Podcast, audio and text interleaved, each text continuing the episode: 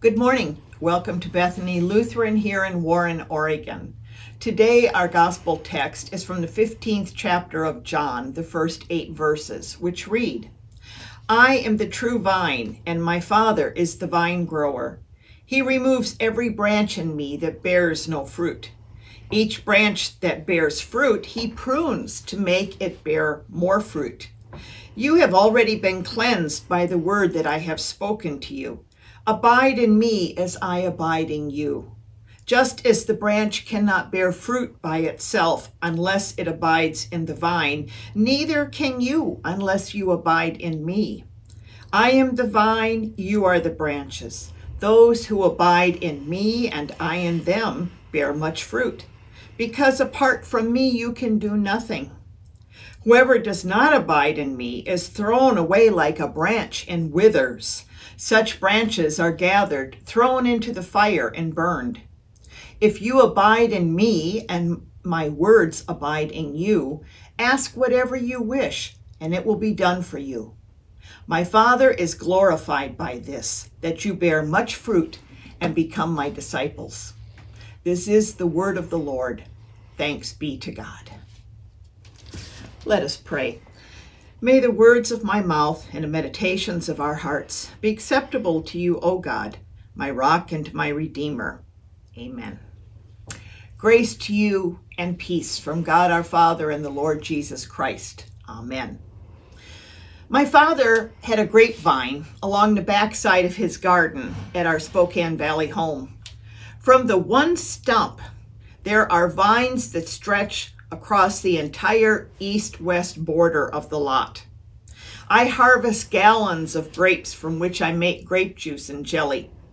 I don't get as many clusters of grapes as I used to because I don't know how to prune the vines as efficiently as my father did, so production is down. Nonetheless, the stump grows the most incredible rogue vines every year. These vines do not produce any fruit, they just grow. They grow up through the nearby cherry tree. They reach over the fence and wind their way into the neighbor's tree. I have to pull for all I'm worth to tear those tendrils loose that are anchored to that tree. Some of those rogue vines are as much as 25 feet long. That's 25 feet of non productive vines sucking nourishment that could be going into juicy grapes. In today's gospel text, Jesus talks about grapevines.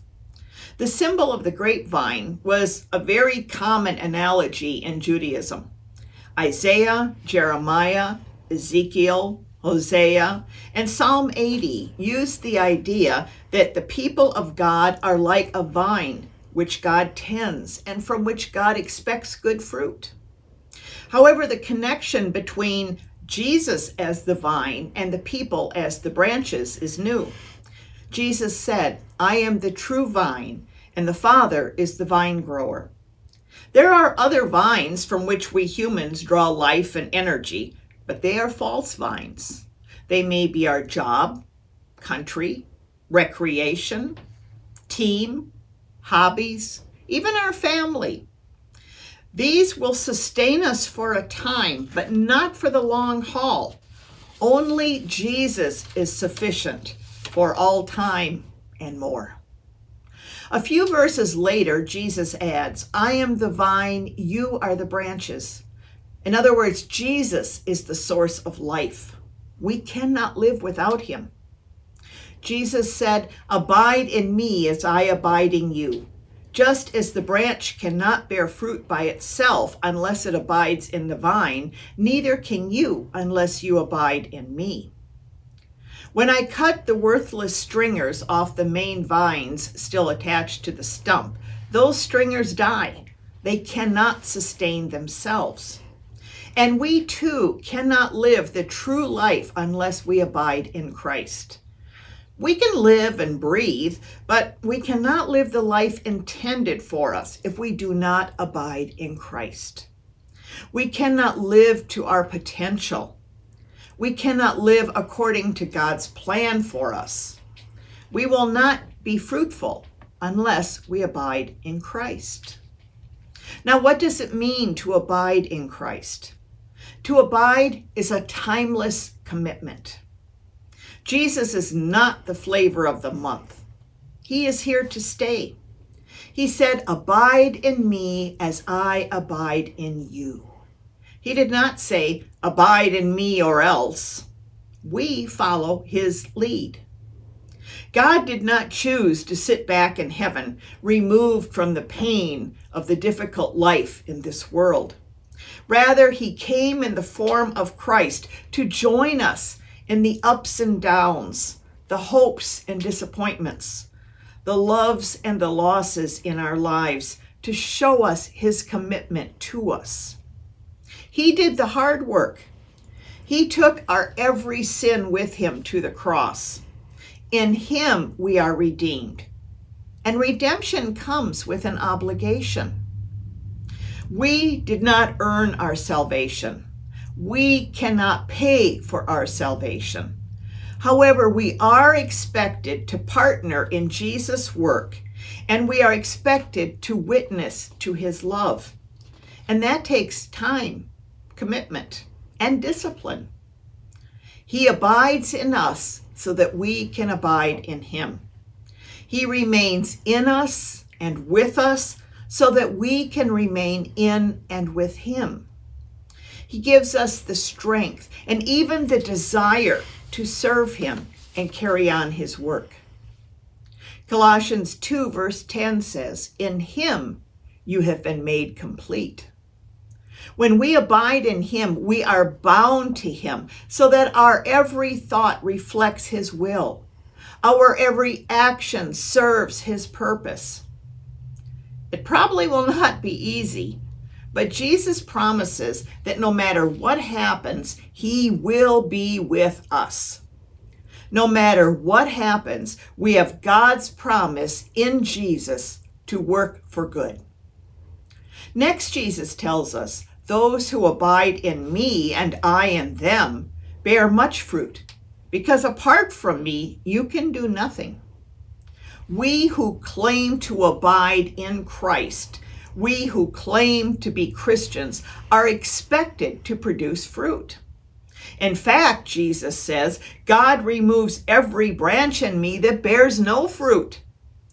Now, these are not non believers, these are Christians those who profess to be followers of Jesus who have nothing to show for their faith life. Keep in mind that a branch does not live off its own fruit. The fruit is for the sake of others. So if the branch does not produce fruit, it is a detriment to the future of the species.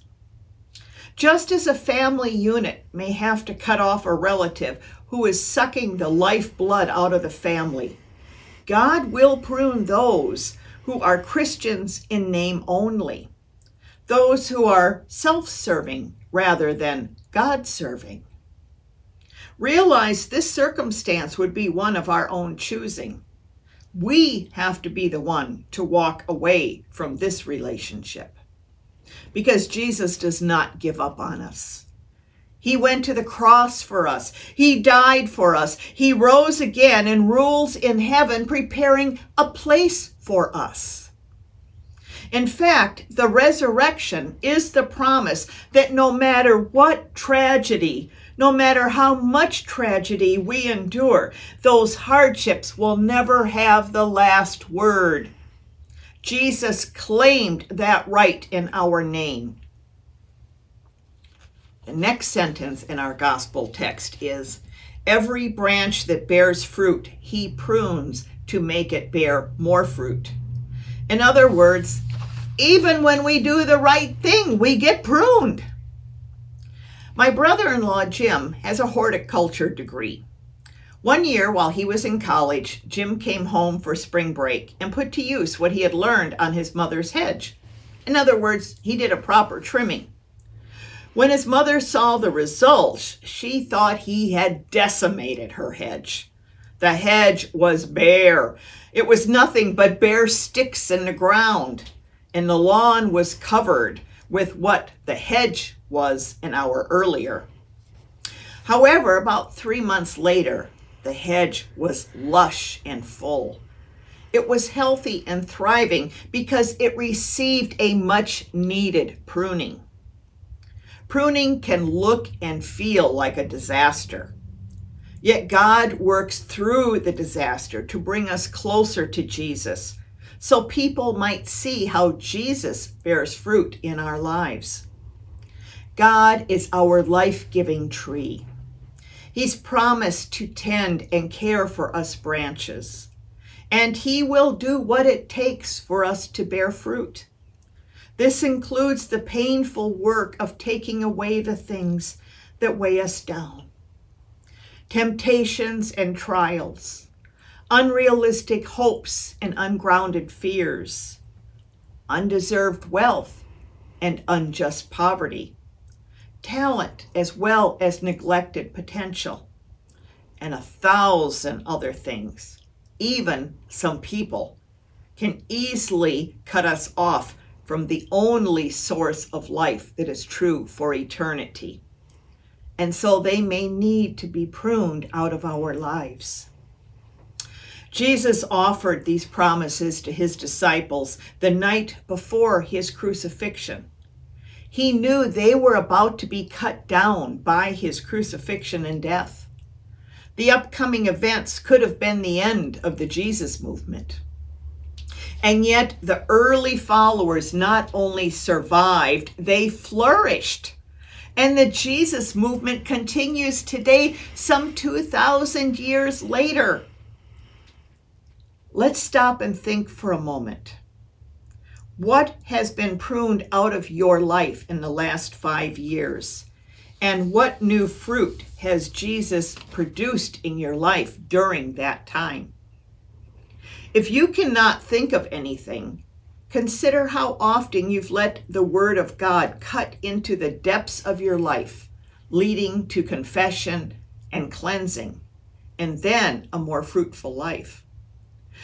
Then ask yourself what in your life needs pruning out? What keeps Jesus from producing new fruit in your life today?